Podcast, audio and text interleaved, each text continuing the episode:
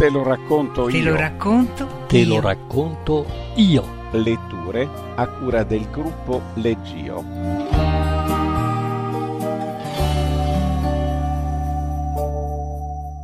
L'avvocatino difensore dei ragazzi svogliati e senza amor proprio di Carlo Collodi. Carlo Collodi all'anagrafe Carlo Lorenzini, nasce a Firenze il 24 novembre 1826 e a Firenze morirà il 26 ottobre 1890. È stato scrittore e giornalista di vaglia, divenuto celebre con le avventure di Pinocchio, annovera tuttavia al suo attivo una vasta produzione tra cui l'opera Storie allegre, di cui fa parte il racconto. Legge Pietro Moroni. Il suo nome era Tommaso, ma in casa e fuori di casa lo chiamavano Masino. Masino aveva tutti i difetti che può avere un giovinetto della sua età, tra gli undici e i dodici anni, disubbidiente, goloso, pigro, dormiglione, nemico dell'acqua per lavarsi le mani e il viso, coperto di frittelle e di strappi in tutti i vestiti che portava addosso, spacciatore di bugie all'ingrosso e al minuto, ciarliero, impertinente, rispondiero e avversario implacabile dei libri e della scuola. La mamma lo sgridava, il babbo lo rimproverava, il maestro lo puniva, i compagni di scuola lo canzonavano della sua buagine, ma il nostro Masino non se ne faceva né in qua né in là. Quando avranno detto ben bene, si cheteranno. E con queste parole, accompagnate da una spallucciata o da una scrollatina di capo, rimetteva l'animo in pace. Un giorno, peraltro, si ficcò in testa di essere perseguitato ingiustamente e tenne tra sé e sé questo curioso ragionamento. Tutti mi sgridano, tutti me l'hanno con me, e la ragione. Alla fin dei conti io faccio quel che devono fare tutti i ragazzi.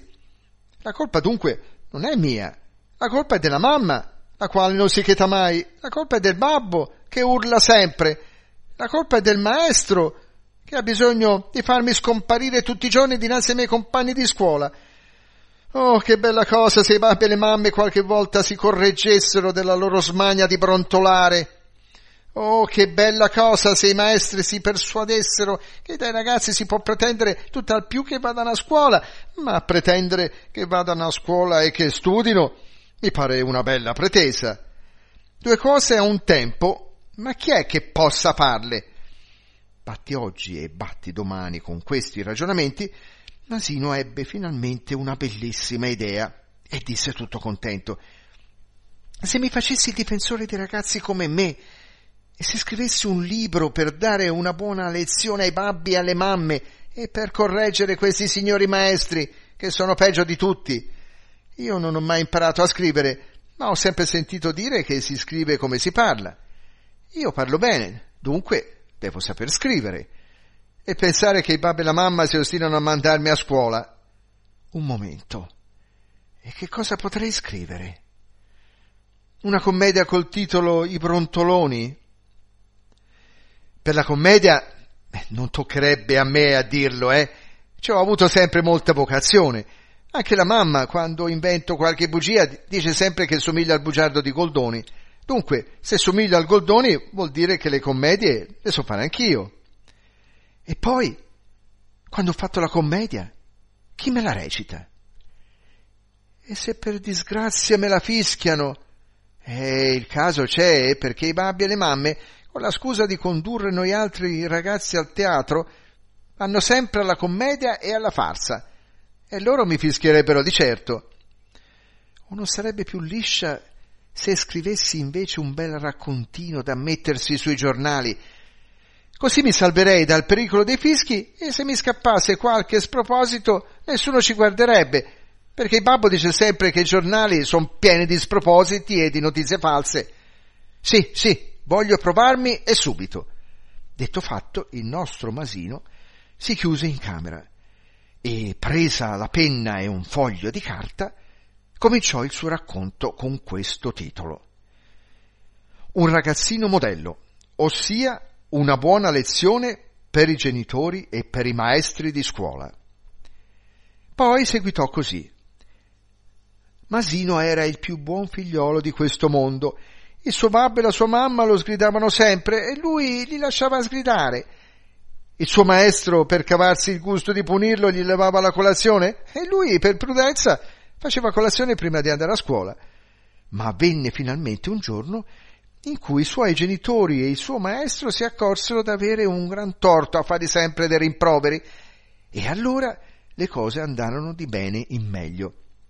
Quando Masino qualche volta si dimenticava di lavarsi le mani e il viso, la sua mamma, invece di sgridarlo, cominciò a dirgli Bravo Masino, vedo che non ti sei lavato né il viso né le mani e hai fatto bene.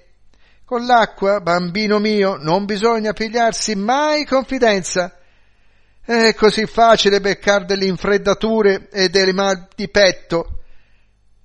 A quanto pare ti sei alzato ora dal letto, non è vero? Sì, mamma. Sai che ore sono? Sono le nove e tu alle otto avresti dovuto andare a scuola. Che vuoi? Avevo sonno e dormivo così bene. Eh, capisco, poverino. Il proverbio dice che chi dorme un piglia pesci, ma tu, carino mio, non devi mica fare il pescatore. Dunque, se ti fa piacere, puoi dormire fino a mezzogiorno. E la lezione l'hai fatta? Eh, la volevo fare, ma poi me ne sono scordato. Tale e quale come me, anch'io volevo andare dalla mia sorella e poi me ne sono scordata. Si vede proprio che sei figliolo della tua mamma. E per colazione che vorresti? E prenderò il solito caffè e latte. Ma rammentati, carino mio, di metterci dentro di molto ma di molto zucchero. Lo zucchero si compra apposta per finirlo subito, se no va a male e ci inzupperò due fettine di pane. No, angelo mio, ci devi inzuppare due semeli e ben imburrati, perché il burro fa bene alla gola e aiuta la digestione. E a scuola che ci vuoi andare oggi? Senti, mamma, non ci anderei. È appunto quello che volevo dirti io. Per andare a scuola c'è sempre tempo. Sai piuttosto che cosa farei se fossi in te? Anderei a giocare a palla fino a mezzogiorno, poi tornerei a casa a fare uno spuntino con una bella fetta di rosbiffe, un piatto di maccheroni con sopra due dita di cacio parmigiano e una bella torta ripiena di panna montata. E se dopo lo spuntino vorrai studiare un po' la lezione, ecco mamma, e se invece di studiare la lezione andassi a giocare a trottola nei viali delle cascine? Benissimo, si vede proprio che sei un ragazzino pieno di giudizio. La trottola alla tua età è molto più utile della geografia e della storia.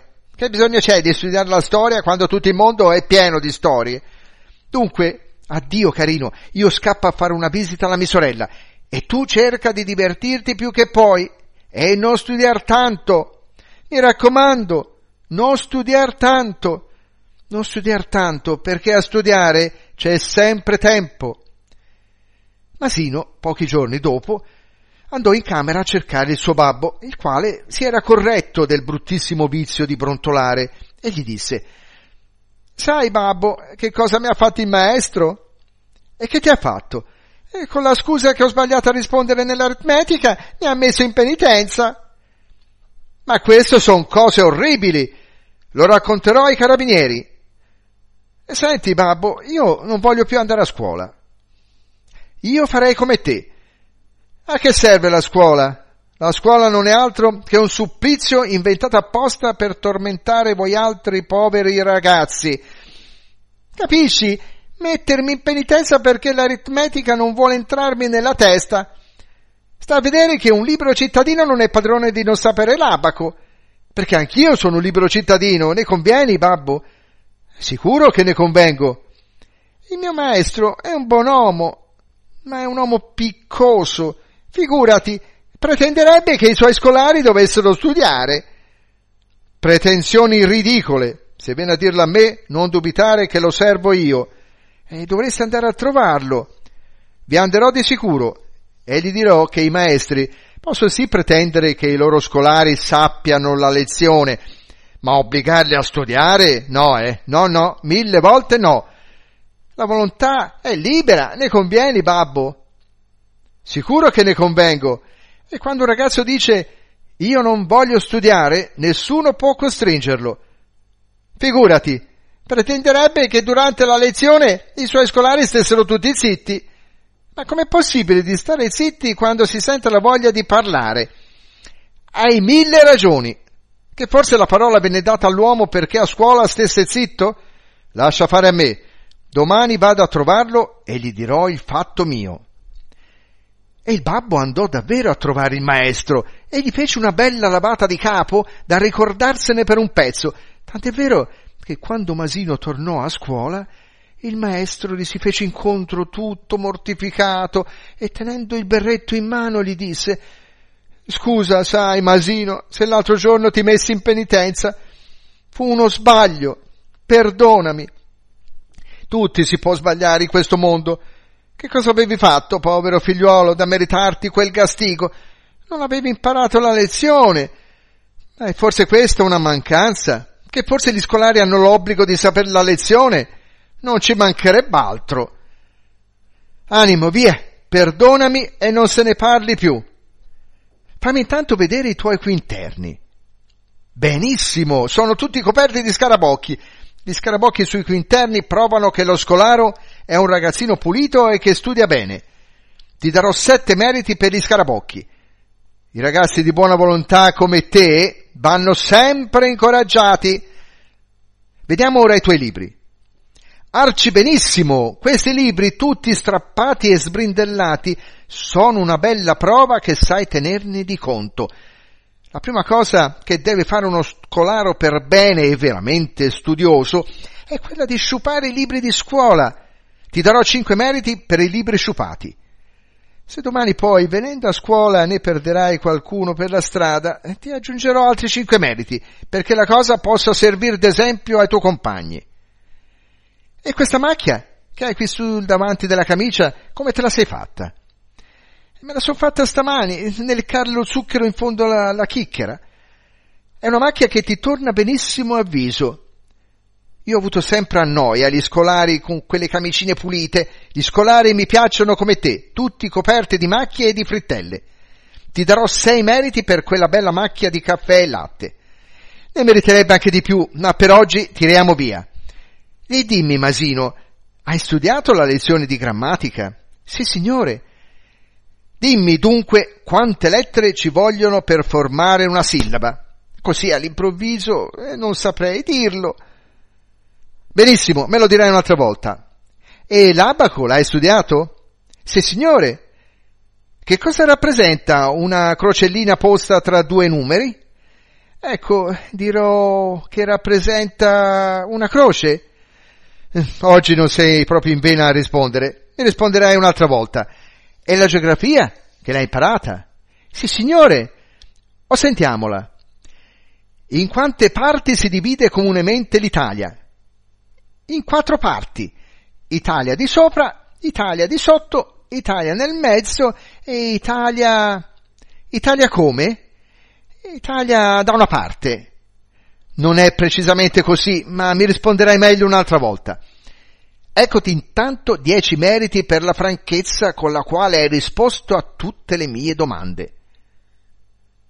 Agli esami della fin dell'anno, il bravo Masino si fece moltissimo onore e il suo babbo e la sua mamma gli regalarono venti pasticcini e un panforte di Siena. Così di notte, quando tutto era silenzio nella strada, io scavalcavo la finestra e camminavo con le scarpe in mano e mi infilavo nella luce fiocca della sua bottega per sentire la voce di quel piccolo uomo.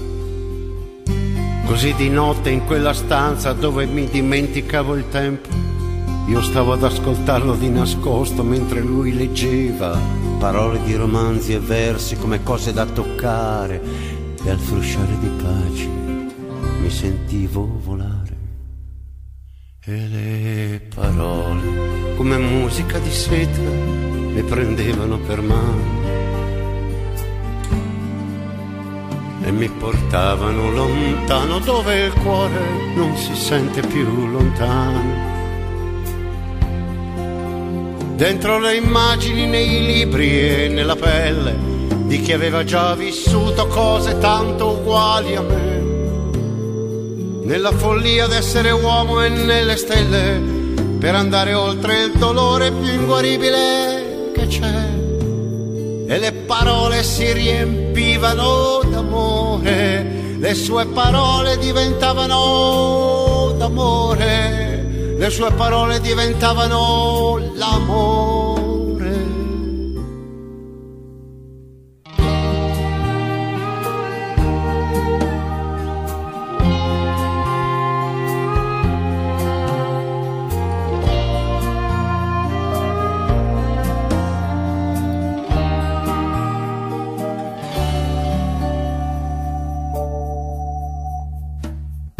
Così la notte quando gli incendiarono la casa e la gente rideva e diceva che era finalmente ora, capì che c'è davvero una diversità infinita tra imparare a vivere e imparare la vita.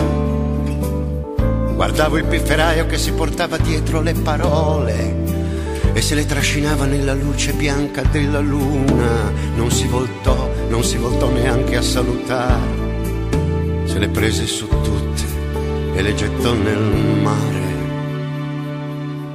E le parole del libraio da quella sera se ne andarono per sempre e mi lasciarono con gli occhi di un bambino che non può sognare più. Tutte le notti torno con le scarpe in mano per vedere se da qualche parte le riporterai. Di giorno provo a ricordarmele ma è invano, troppi uomini non cambiano e non cambieranno mai. Parlano tutti ma non dicono parole, le loro cose non diventano parole. Mi manchi tu, mi mancano le tue